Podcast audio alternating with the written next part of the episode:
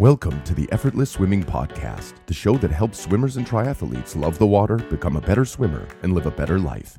Here's your host, Brenton Ford. I got asked by one of our members earlier this week is what kind of session, how can you structure your workouts if you don't have access to a pool but you can only swim open water? What some what are some drills you can do and how would you structure a workout?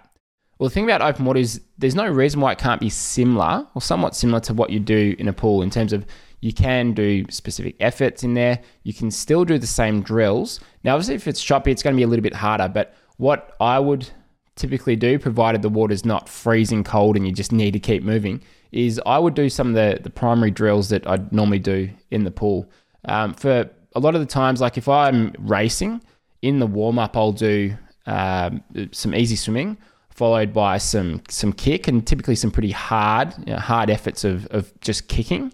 I'll do quite a bit of front scull as well, um, just to warm up the shoulders and get that that feel for the water. And I'll also do some drills like uh, either the doggy scoop drill, it's kind of like a doggy paddle drill, just to work on the front end, to work on the catch. Um, sometimes we'll do that YMCA drill as well. Uh, and then drills like our, our kickboard press down drill, which is um, really just working on, on opening up the shoulders, um, opening up the uh, lifting the sternum and uh, and working on the recovery because for me that's one of the things that I need to to work on. So there's no reason why you can't do the same or similar drills in the open water that you would do in the pool. So if you do have any specific drills that are working on the things that you know are going to help make you faster, you can still do those as part of your warm up. Now, how would you break down or structure a, a, an open water swim? Well, what I normally do if I'm going to swim with friends in the open water, um, depending on the type of session, look, we'll, we'll, do some easy swimming. It could be 500 meters, 1,000 meters of easy warm up. And then sometimes we'll break it down. So if we swim in a place like uh, Elwood, there's um, a section there, there's two poles, they're about 200 meters apart, I think it is. And within that, uh, that 200 meters, like we'll often do um, laps, as in, let's say we might do three pole to poles, which would be 600 meters, and we uh, we'll sometimes you know, build up one to three. So we'll start easy on the first one, a little bit faster on the second, and all out on the, the last one. You can do it that way. So if you've got some markers out there, that's a, a good way to break it into different efforts and intervals and sections like that. Or um, what we will normally do is just break it into um, uh, break it into stroke count stuff. So if you don't have any buoys or poles or anything to sort of indicate distance, then do it as something like 20 strokes fast, 30 strokes easy. That's a real go-to that I like to use is if we're just on a straight patch and we're wanting to do some efforts, 20 strokes fast, 30 strokes easy um, is a is one that we'll often uh, go to there. So you can always just break it down that way. And if you know, all right, normally in a, a 50 meter pool, okay, I, I might take, so let's say you take 40 strokes you know that's going to be roughly equivalent to the same same thing. So if you are looking to do sort of 100 meter efforts, it might be like 80 strokes. So you might do like uh, four times 80 strokes, where the first 80 strokes is easy, second is medium, third one's solid, and then the fourth one is is all out. So break it down that way. Just keep it simple. Don't overthink it. Um, I mean, when we are, are training, look, the main thing is um, you're in there, you're, swimming. That's the most important thing. Uh, but then when you, if you want to break it up and you want to keep it interesting, then that's a, a good way to do it. And if you're swimming in cold water, and this is something that we're doing at the moment because the water temp's down to about 12 degrees, 13 degrees, starting to get pretty cold. And I've had a few friends and a few people I know just mention when the water gets really cold, they get quite anxious.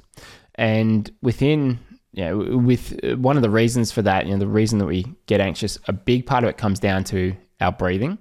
And so when the water's cold and I and I feel like I'm starting to get cold, one of the things that I always re- try and return to is is how am I breathing, particularly how am I exhaling. So when after I take a breath, I'll put my face in the water and I'll just sort of I'll try and hold my breath. I'll try and limit the the exhale. There might be a light exhale through the nose, but I just sort of hold my breath. I'm trying to feel relaxed, trying to feel controlled. And then just before I turn my head, I, I exhale through the nose. I, I sort of, it's a fairly assertive exhale, um, but assertive to the point of I just want to try and mostly clear my lungs and then return to the breath. what most people tend to do when they panic or they get anxious is they'll breathe. It'd be more like a, a gasp of air where it's really in the upper chest. Try and use your, your diaphragm, your dome shaped muscle that's at the base of your, your lungs there. So think of it like breathing low or breathing into your, your belly. Try and get a, a slightly deeper breath, more of a controlled breath than a short, shallow one. When you get that, then you put your face in the water and just, just hold your, your breath for a minute. Don't exhale straight away because one of the things that will cause you to panic is a, a very quick exhale where you're, you're blowing everything out straight away. Then you'll be short of air. You'll be you'll be searching for, for air immediately, and it'll just start to build upon itself. So if you can follow that ideal way of breathing where you, you don't exhale everything straight away, just hold your breath a little bit, might maybe let a little bit out of your nose, and then have that more assertive exhale through the nose, not the mouth then uh, then it's a good way to sort of keep the heart rate down and, and feel much more comfortable in that cold. And like anything, if you want to develop your you, you know, your ability to go through things that maybe you're that make you anxious or or that you're afraid of, it's just progressively make it more challenging. So you might just swim near the shore. And that way, you know, okay, if things get bad, I can get out. The shore is 10 meters away, and then I can get onto dry land. So just progressively work towards something that scares you or, or makes you more anxious. That's the way to to overcome those those sorts of um, feelings. And look at I know it uh, happens, but just always returning to the breath is something that I've focused a lot on. And uh, I'm doing a video on this. So if you haven't seen our YouTube channel lately, then uh, have a look there. There's a video where I'm sort of talking a little bit about this and someone uh, called Darren Stojanovic uh, doing a, a little bit of work with him on it. He runs breathing classes and breathing courses. And that's something that I found very beneficial uh, as well to help with that sort of thing. So if you know that breathing's an issue, then looking at something like some breathing classes can be a, a good way to approach it. And um, I'd recommend something like um, Dynamic Breathing, um, which is Darren's uh, company. They run online classes and and something that uh, I think is beneficial for, for all swimmers. And that's something that we do at at clinics as well. I've done a podcast with Darren as well, which I'd recommend listening to if you haven't heard that one already. So thanks very much for listening. We'll be back next week with another episode. Thanks for listening to the Effortless Swimming Podcast. If you'd like us to help you become a faster, more efficient swimmer, go to www.effortlessswimming.com.